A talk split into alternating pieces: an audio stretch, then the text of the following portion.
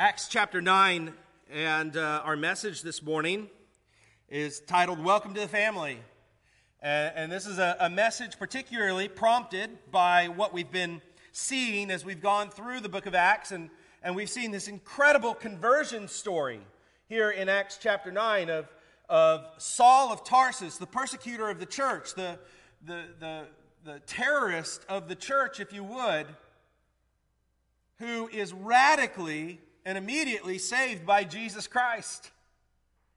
And so, this story, as we come through a, list of stories of individuals in Acts that Luke has set out for us, this story is supposed to shock us and just, just leave us in awe at the power and the wonder of God.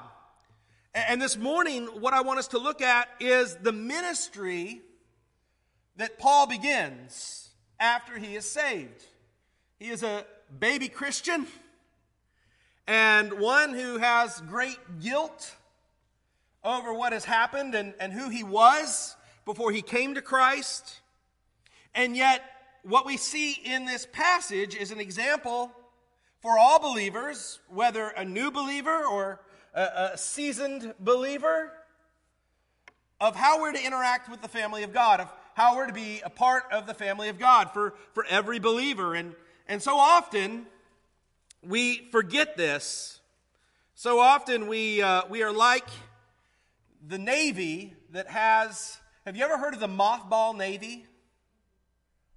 The Navy has over 700 ships uh, that they have anchored in, in ports um, throughout the United States. And, and, these are old ships that have been decommissioned or sometimes uh, commercial ships that the Navy has purchased and, and the Navy spends a lot of time and a lot of money in, in trying to maintain these ships just enough that if they're needed, that they could be used. But for the most part, this whole floating armada in these ports just sits there doing nothing but sucking up resources. Now, if you ask any pastor, they'll tell you that this is probably the biggest problem in the church. We have mothball Christians, individuals who, uh, who utilize and need resources, but don't contribute or serve very much back into the church. You ever heard of the 80 20 rule in churches? The 80 20 rule is that 80% of the people do, or 20% of the people do 80% of the work. And, and so, this is, as we look here in Acts, in Acts chapter 9, this isn't the intent that God would have for his children. He, he would have that we would be engaged. God gifts each of us, if we are believers, with the Holy Spirit and with spiritual gifts that we would use. I think of that great passage in Acts chapter, or in, uh, in, in Romans, no. Now I got to think where it is. uh, where it says that uh, Ephesians 2, that's where it is. I'm getting old. Um, Ephesians 2, where it says, uh, We have been saved by faith, not of our works, predestined to walk in good works that God has called us to. That there are good works that God has called us to. The, the reason that God has called us into salvation is not to be the mothball navy, but that there is something specific and, specific and unique that God has called you to and enabled you to, that you could be of service to Him and of service to the body together.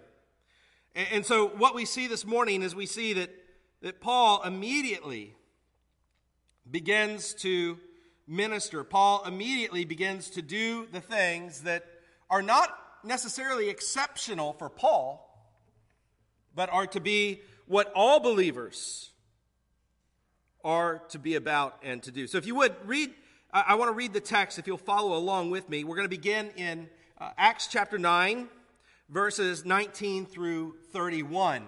Acts chapter 9, verses uh, 19 through 31.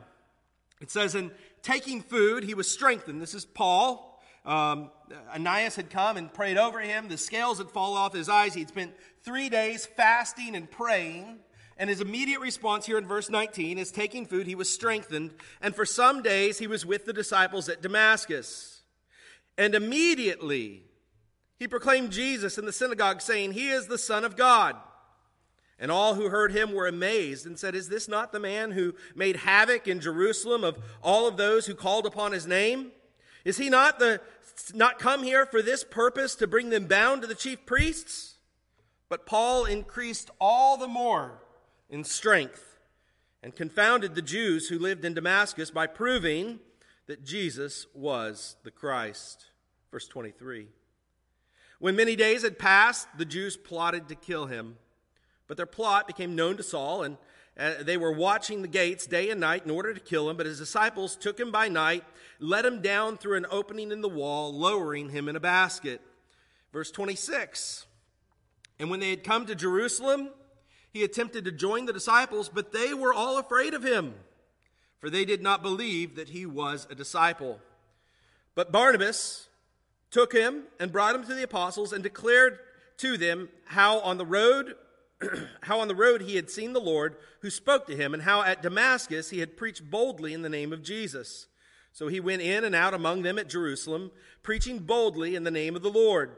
And he spoke and disputed against the Hellenists but they were seeking to kill him.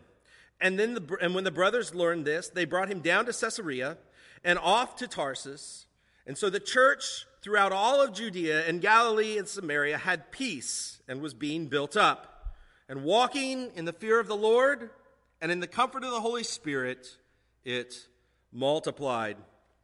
Now, there's five lessons that I, I want us to learn here from this text that, that I believe, again, is an example of not just Paul as he becomes a Christian, but an example for all of us as we're Christians of, of what we should be engaged in so that we wouldn't be part of the, the mothball navy, so to speak.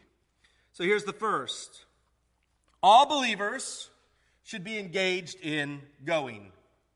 All believers should be engaged in going. If you look at verse 19, it says, uh, As soon as he was um, you, you, see the immediacy here that Luke says. Taking food, he was strengthened. For some days, he was with the disciples at Damascus, and immediately he proclaimed Jesus in the synagogue, saying, He is the Son of God.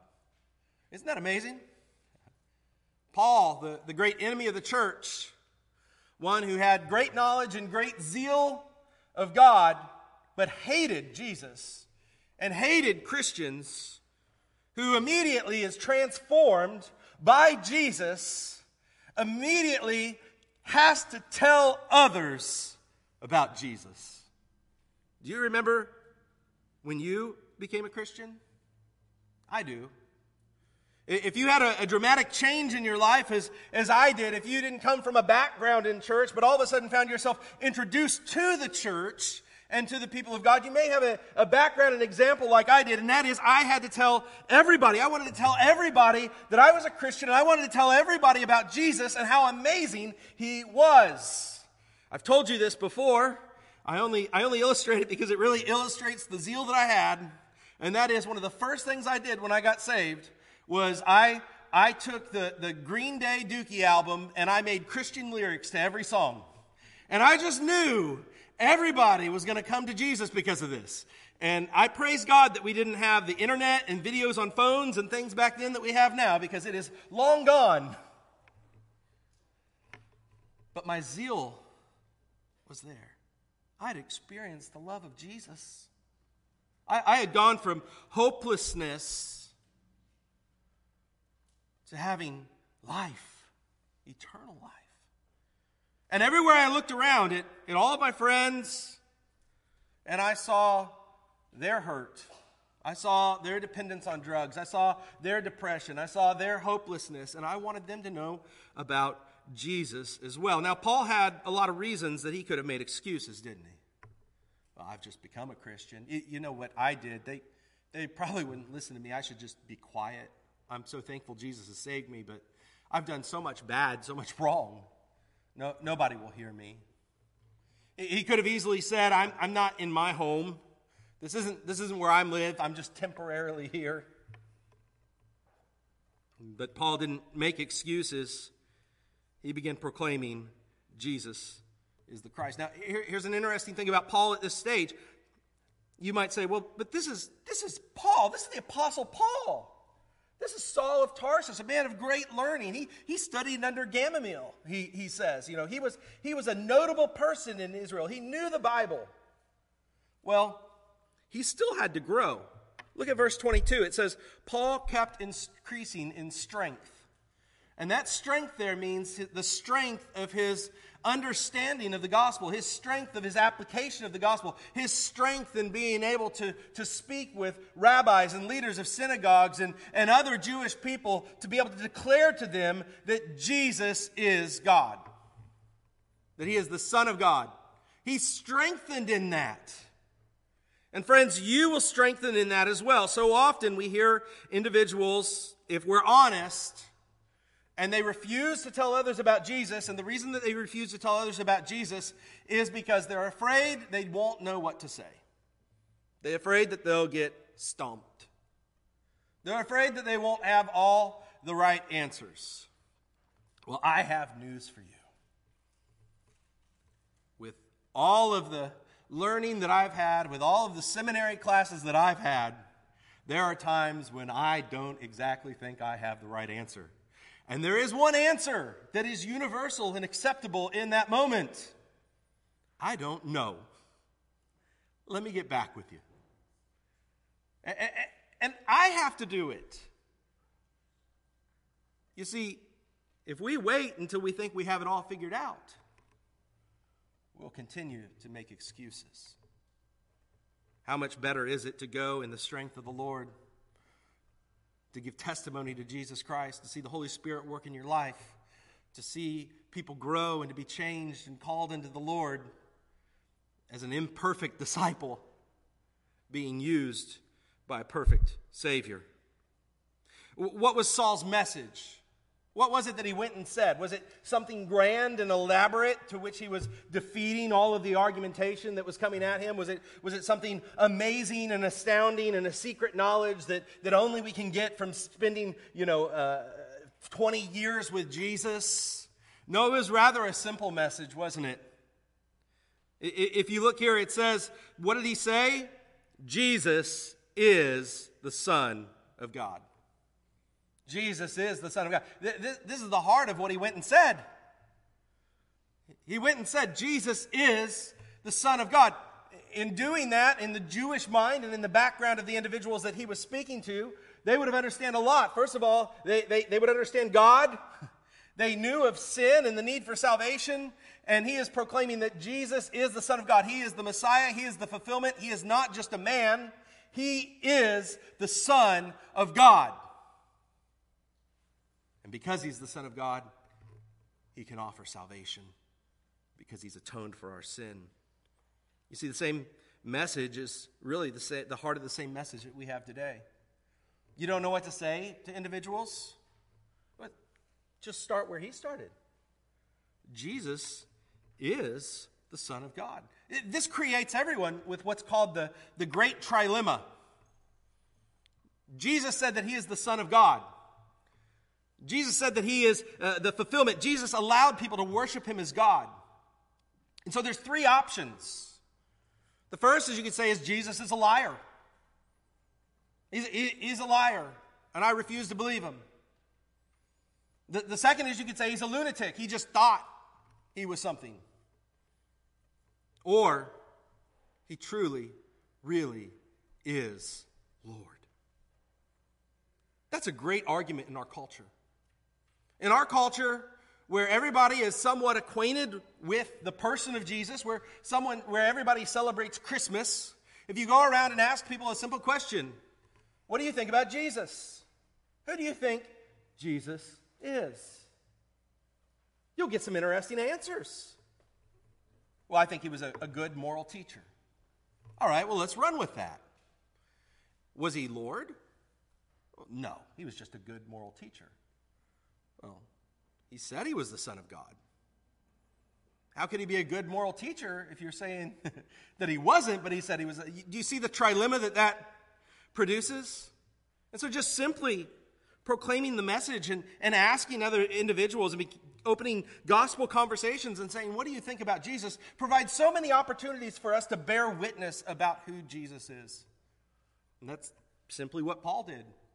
Paul navigated and found himself in spots where he could present who Jesus was and then respond to any criticisms or, or anything. And more and more, he grew in knowledge, he grew in wisdom, he grew in his skill and ability to be able to proclaim the message, and, and more and more, God used him in great and powerful ways. Now, that's something that every believer can do, isn't it? Are we thoughtful of that? Are we mindful of that? Are we engaged in going and sharing the gospel wherever God calls us that we might proclaim that Jesus is Lord? The second thing that, that, we, that I want to show you is this all believers should be engaged in growing. We should be engaged in growing. Now, I want to make this point um, not directly from Acts, but from Galatians 1. You can turn there if you'd like. But in Galatians 1, and there's a few other places in the Bible that, that Paul gives testimony. Paul gives a lot of testimonies as he uh, reacts and finds himself in different circumstances and in, on trials. And in Galatians, he recounts what happens here, where it says that he, that in, in Acts chapter 9, it says he was with them for a number of days, but it was actually a great number of days because in, in Galatians, he says he was there for three years. You can, let me read this for you Galatians 1, verses uh, 15 through 18. But when he who had set me apart before God, before I was born, and called me by his grace, was pleased to reveal his Son to me, in order that I might preach him among the Gentiles, I did not immediately consult with anyone, nor did I go up to Jerusalem to those who were apostles before me, but I went away to Arabia, and I returned again to Damascus. And then, after three years, I went to Jerusalem to visit uh, Cephas and remained with him for 15 days. So, what Paul is, is doing here in Galatians is defending his apostleship, that he is an apostle called by God, not by man. And, and he talks about this time that we just kind of blip over here in Acts, where it seems as though he, for three years he left after he became a Christian, he, he left, went to Arabia, went out to the desert area. Um, it was probably during this time that Jesus revealed himself in many ways. Paul gives testimony to this that, that at some point he was taken into heaven. He doesn't know if it, was a, if it was an actual vision or if he was actually taken into heaven. It was so real. But it would have been during this time that as Paul prayed and sought the scriptures and began to make the connections about how, how all the Old Testament pointed to Jesus as Jesus did to the disciples uh, after his resurrection, Paul began to learn and understand the way that the, that the, the scriptures fit together, that the testimony of Jesus is found throughout the Old Testament. And Paul began to share that. Paul began to explain that, and he began to grow in knowledge. If you ask a seminary president why uh, a master's divinity, a seminary degree, takes three years, they'll usually say this Paul was in the desert for three years before he started his ministry. And so that's why they make us spend three years. That's the best argument that I've ever heard for it. But this was his seminary time, so to speak. He took it very serious. And he had to take it very serious. Sound doctrine is the foundation for a life that honors God as a disciple, and sound doctrine is the foundation for a church that will honor God. Without seeking to grow, without seeking to understand the scriptures, we will be tossed to and fro by every wave, by every vacillation of the wind, by every hot, new, popular take that comes out on social media will be back and forth because we do not know the scriptures. Friends, we live in a day and an age where the average Christian is very ignorant of the scriptures. We've learned catchphrases, we've learned bits and pieces of highlights from the scripture, but all too often we've not spent time before the Word of God. We've not read through the scriptures. We've not read seeking to know the meaning of the scriptures that God gave. Instead, we read it in such a way that we just look for where we might find ourselves in the stories. Such is dangerous. We need to be people who are growing, who are intentionally spending time in prayer and the Word, who are utilizing good, solid uh, uh, resources to help us grow in our faith. We all need to be growing. Paul was growing here. He was in Arabia studying. Again, I think he was preaching also while he was there because apparently he, um, the king of that, that region, became displeased with Paul that we read about in 2 Corinthians chapter 11, and he had to escape again. Paul does lots of amazing escapes. But that leads us to our next point, and it's this all believers should be engaged in groaning. In groaning. Look at verse 23 in chapter 9 here of Acts. When many days had passed, the Jews plotted to kill him, but their plot became known to Paul. They were watching the gates day and night in order to kill him. But his disciples took him by night and let him down through an opening in the wall, lowering him in a basket. And when they had come to Jerusalem, he attempted to join the disciples, but they were all afraid of him, for they did not believe that he was a disciple. Now, often when an individual comes to faith in Jesus Christ, they may naively or under the ministry of someone who uh, doesn't teach the gospel very fully, come to some kind of an understanding that if I become a Christian, everything from there on out is roses, butterflies, and unicorns. It's not. In fact, most believers experience more temptation and more attacks against Satan any time that they put their faith in Christ. Any time as a believer that we fight sin and we make a decision and we stand with Christ or we're led by the Holy Spirit that this is something that we're called to do, immediately that is the time that we seem to be most vulnerable and that Satan attacks more and more. And so here's one of the here's one of the, the, the, the guarantees of the Christian life. You will be groaning.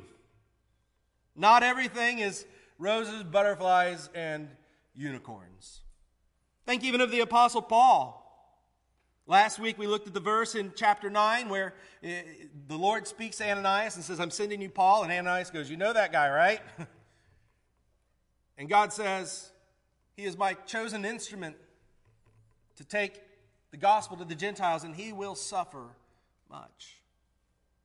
Even Paul, we read through his life, he's a here he is. He's, he's a servant of God. He loves Jesus. He's doing the will of God. He's given his life to serve God, and he's being snuck over walls in baskets. We'll read his testimonies throughout the scripture, and you'll hear about beatings and imprisonments, the suffering that he endures. Was he faithful to God? Yes.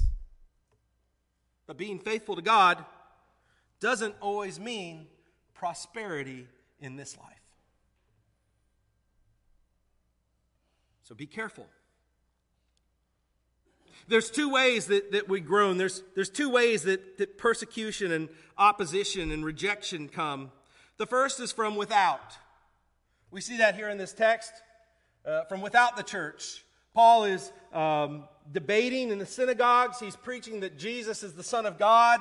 And as he's preaching that Jesus is the Son of God, the, the rabbis and the teachers are becoming more and more frustrated because his logic and his reasoning and his preaching is so true and consistent with the Word of God that they don't know what to do. And so instead of submitting, their angry uh, hearts grow bitter and they want to kill him.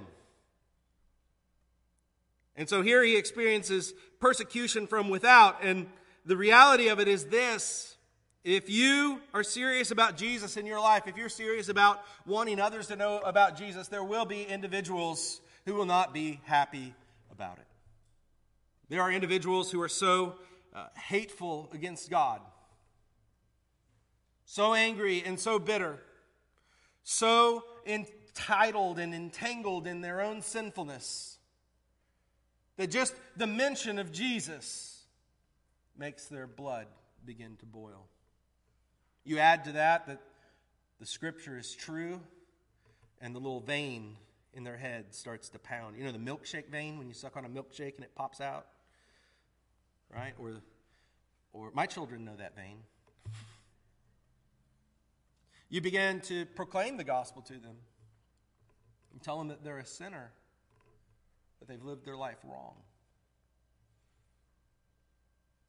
And they'll get angry, sometimes spiteful. And there's a sense in which we, we can't be surprised because the gospel must offend. Now, hear me out. We're not to be offensive people. But if we're proclaiming the gospel of Jesus Christ, it is a message that has to offend the natural man. The gospel of Jesus Christ, to be the gospel of Jesus Christ, has to say, You are a sinner and you have done sinful things, and God's wrath will come upon you because of the sin that you've committed. You are not the stuff. You are not the center of the universe. God is. And for people who hate God, that is very offensive. For people who love their sin and reject Jesus, that is very offensive. Now, that's different than us being offensive, right? But the gospel must have an offense because people need to understand and know what they need to be saved from. If you need a Savior, it means that there's some peril in your life. And what the gospel of Jesus Christ is, is that that peril is your sinfulness and your rejection of God. And the salvation comes if you would trust in Jesus who has died for you and follow him as your Lord and Savior. Repent of your sins and trust in him. You will be saved. No matter what the sin, Christ will save you. But some people will take great offense to that. And we must be ready. Unfortunately, I mean, that makes a lot of sense, right? What doesn't so often make sense is when we face opposition and persecution from within the church. That hurts. That hurts. Here, Paul goes and he goes to Jerusalem he goes to meet with the apostle. He goes to meet with the, with the, with the mother church, if you would. And he goes, and, and did you see what they said? They're like, no, you can't come here. They rejected him. He's not a believer. We know what he's done. Now, the Bible doesn't give a whole lot of introspection into what happened there, but I have to imagine that hurt. Here Paul is. He's changed his life. He's dedicated his life for three years to following Jesus Christ. He's proclaimed Jesus throughout the synagogues of Arabia and in Damascus, and he goes back to Jerusalem, and, and, and he, wants to, to, he wants to be greeted in fellowship and, and the brotherhood of the church. And instead, he meets rejection. Often, especially new believers, are not prepared for the fact that people in the church are still sinners struggling with sin, even though we're redeemed. And sometimes they're disillusioned, and there's great hurt that can happen even amongst a body of believers. I, I can tell you, I've been more hurt by church people than not church people in my life. And I know many of you have as well. And I know many individuals have suffered that. And I, I just want to say a couple of things. First, I'm sorry. It shouldn't be. Second, try to extend grace and forgiveness to individuals. Third, don't give up on Jesus. Don't, don't, don't give up on Jesus. He loves you. And fourth, I want to encourage you don't give up on the church. Don't, don't give up on the church. You might need to go to a different place, you might need to find a different family, but don't give up and don't walk away. I see far too many individuals that because they have, they have been hurt in church, especially young believers, new to the church, they've come, they've been, they've been judged, they've been rejected, you know, very much like Paul. Well, we know who you used to be. They're not given any opportunity. Their ideas aren't listened to. and they become isolated from the church. And the moment you do that, you become an easy target for the devil. This leads us to the fourth lesson. The fourth lesson is this all believers should be engaged in guiding. Should be engaged in guiding. I love this passage. Look at verse 27. But Barnabas, Barnabas, the encourager, good old Barnabas. Barnabas took him and brought him to the apostles and declared how on the road he had seen the Lord who had spoke to him and how at Damascus he had preached boldly in the name of Jesus. And so he went in and out among them at Jerusalem preaching boldly in the name of Jesus the Lord. And he spoke and disputed against the Hellenists and they were seeking to kill him. Good old Barnabas. He, he comes in and he sees Saul and he convinces, takes Saul back to the apostles and convinces the apostles that he is the real deal. That he's been saved by Jesus, that, that he has a testimony of serving Jesus and growing in Jesus and proclaiming the name of Jesus. And, and he guides him he, he brings them back. All too often, older Christians are too quick to err and criticize younger believers. They're all too often uh, quick to uh, despise the differences that they might have between generations. And they isolate instead of build up. Friends, if you're a mature Christian in Christ, you should be engaged in guiding younger generation. You should be excited that, that new people are coming to the Lord, that, that different people are coming to the Lord, that young people are coming to the Lord. Who's going to be here when you're gone? Because it's going to happen. I'm sorry. what we see here is a mature Christian in the church, Barnabas, who sees this young believer that had he had one heck of a story, didn't he? He had sinned a lot. His sin was well known. And he comes and he brings them and he encourages them. And we'll see throughout Acts, as we go through Acts, that this isn't the only time that Barnabas, Barnabas is going to show up and assist Paul. Throughout the missionary journeys, Barnabas is going to be there. The first missionary journey, guess who goes with Paul? Barnabas. And he goes and he, he leads him. And, and, and in, in one sense, we think of the great Apostle Paul, but the great Apostle Paul had an older, mature believer in his life encouraging and guiding him, and that was Barnabas. Isn't that great? As a believer, we should be praying and looking forward to how the church will survive past us to how the gospel will continue to be proclaimed. We should live in such a way that our lives would be an example and, and that we can guide and mentor and shape the next generation who will be the leaders of the church. And so this leads us to our last point here. All believers should be engaged in gathering. In gathering. Look at verse 30. When the brothers learned this, so, so Paul's going to be, they're coming after Paul again, so they, they've got to move him again, right? Where's, where's Waldo? No, it's where's Paul in the book of Acts. And when the brothers learned this, they brought him down to Caesarea and sent him off to Tarsus.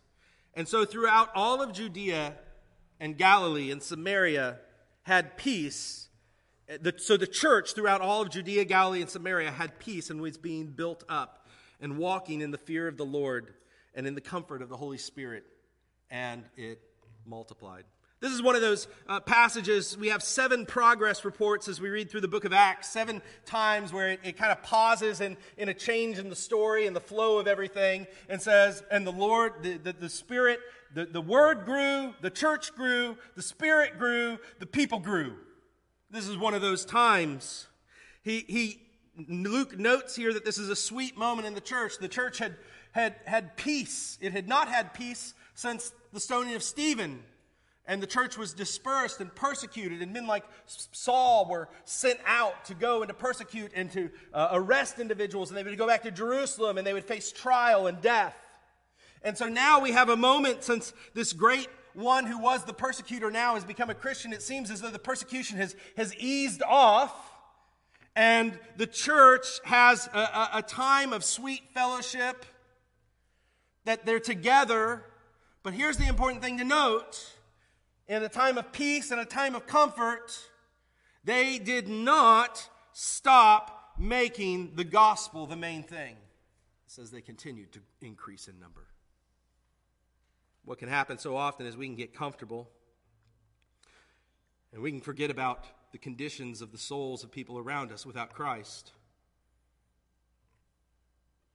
We have to remember this. They, they gathered and they, and they came together, but it wasn't about stuff. It was because uh, people are precious to the Lord. People's souls matter for all of eternity.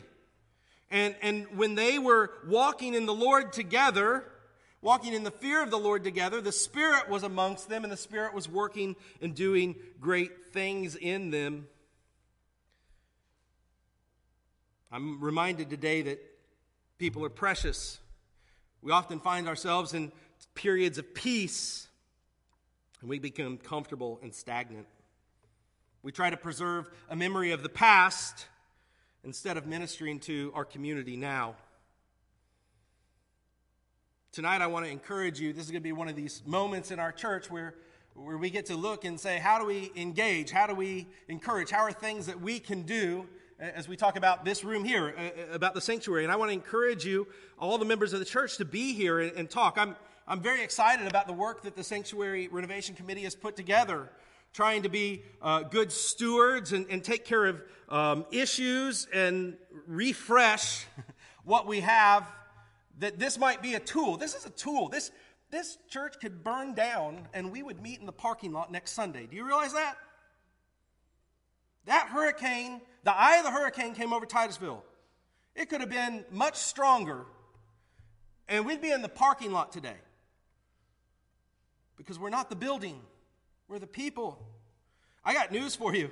If this church was to be as successful as a church could be, and to endure until the day that Jesus returns, do you know who's going to destroy this building?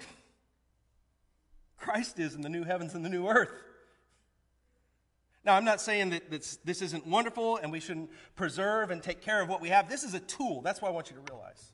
This building is a tool. We are the church. This is a tool that we have where we can gather together and where we can, we can minister to Jesus together. And so we need to utilize it as that. Now, again, I'm excited tonight. There's a, as, as the presentation comes, there's a refresh and we need it. It's been a long time since we've refreshed this room, and, and, I'm very excited again about the work that the committee has done. There's one surprise that you'll find in the report, and it was a surprise for me as we begin to think about seating. There's one issue, and, and the, the, issue is, is that as we begin to think about the budget and, and timeline and everything else, uh, our pews, it, it's time to do something different, I believe. For a few reasons. One, we have termites in some of our pews. We've tried over the years many different ways to treat them, and those little suckers, they really like our pews. They really like them. Um, our pews don't meet fire codes for egress. Every year, the fire marshal comes and inspects, and he tells me something like this Pastor, I, I'm not going to force you to change it, but I want you to know that if there was an emergency, people would have a very hard time getting out. And he overlooks a lot of things in this building.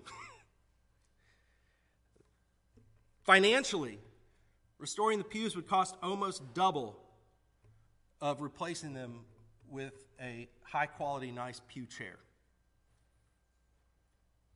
Flexibility. A pew chair would offer all kinds of flexibility to utilize the room for ministry in different ways, to, to be able to do maintenance in the room that we just can't do with fixed, huge pews in the place all the time. And then the last is comfort.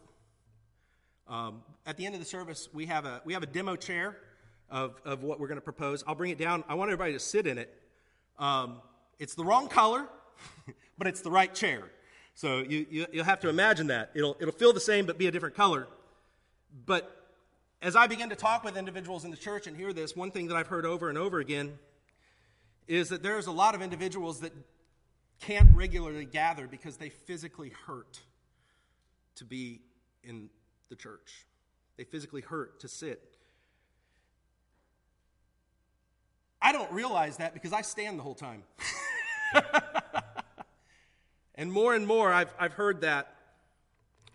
A friend of mine, pastor of South Orlando Baptist Church, they did the same thing in their sanctuary. If you, if you ask around, all kinds of churches are doing this because when it comes down to it, the, the finances and the resources of it and the, the flexibility, all the things that I've said just, just make sense. But, but the issue, um, he said that uh, the first Sunday that they put him in, he had a, a woman that came up crying and said, Pastor, this is the first time I've come to church in years and my back doesn't hurt. So I want you to come with an open mind and an open thought. It was a shock to me to think about something different like that. But again, when we begin to, to think about the, uh, the, the, options and, and all the research that was done, um, I, I, think that this is a, uh, a, a, good plan. And, uh, and, and, I want to encourage you, if you're a member of the church, to be here and, and to hear the presentation. Let, let's wrap this up. Whatever it is, we need to walk in the Lord together, in the fear of the Lord together, and we need to remember that people are precious.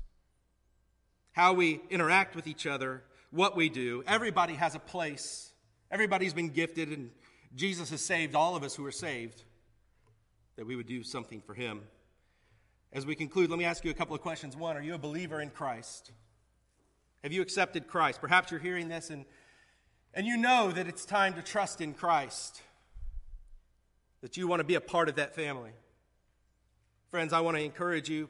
The Apostle Paul is a wonderful example of an individual to show the, the nature of God and forgiveness. He loves you. Would you confess your sin? Would you trust in Him? Would you call out to the Lord? And would you be saved? If you are saved, no matter how long you've known the Lord, we should be engaged in these things that we see in Paul's life. We should be engaged in going and proclaiming the gospel and being a witness for Jesus wherever he would put us. We should be engaged in growing, seeking to, to grow in the Lord. We should be seek to be groaning. To know that as we are faithful to the Lord, that we're going to meet opposition inside and, and outside of the church, and to handle that in such a way that it doesn't deter us from living for Jesus. We should seek to be guiding. Instead of criticizing others and and, and different things and younger people, we should help them to grow in the Lord, that they can be all that He has called them to be. And last, we should be engaged in gathering. We should be a part of the church. We should gather. We should put our personal preferences to the side for others out of love. Are we doing those things? Is there something specifically that the Lord is saying that you need to do? That you've been part of the mothball Christian Navy. And it's time that you would do what the Lord would have you to do. We're going to pray in response. If there's one of those things, would you pray and respond to the Lord? Perhaps there's something that you would like to be prayed over. I invite you to come forward, a decision to be made. We'd love to have you come and do that.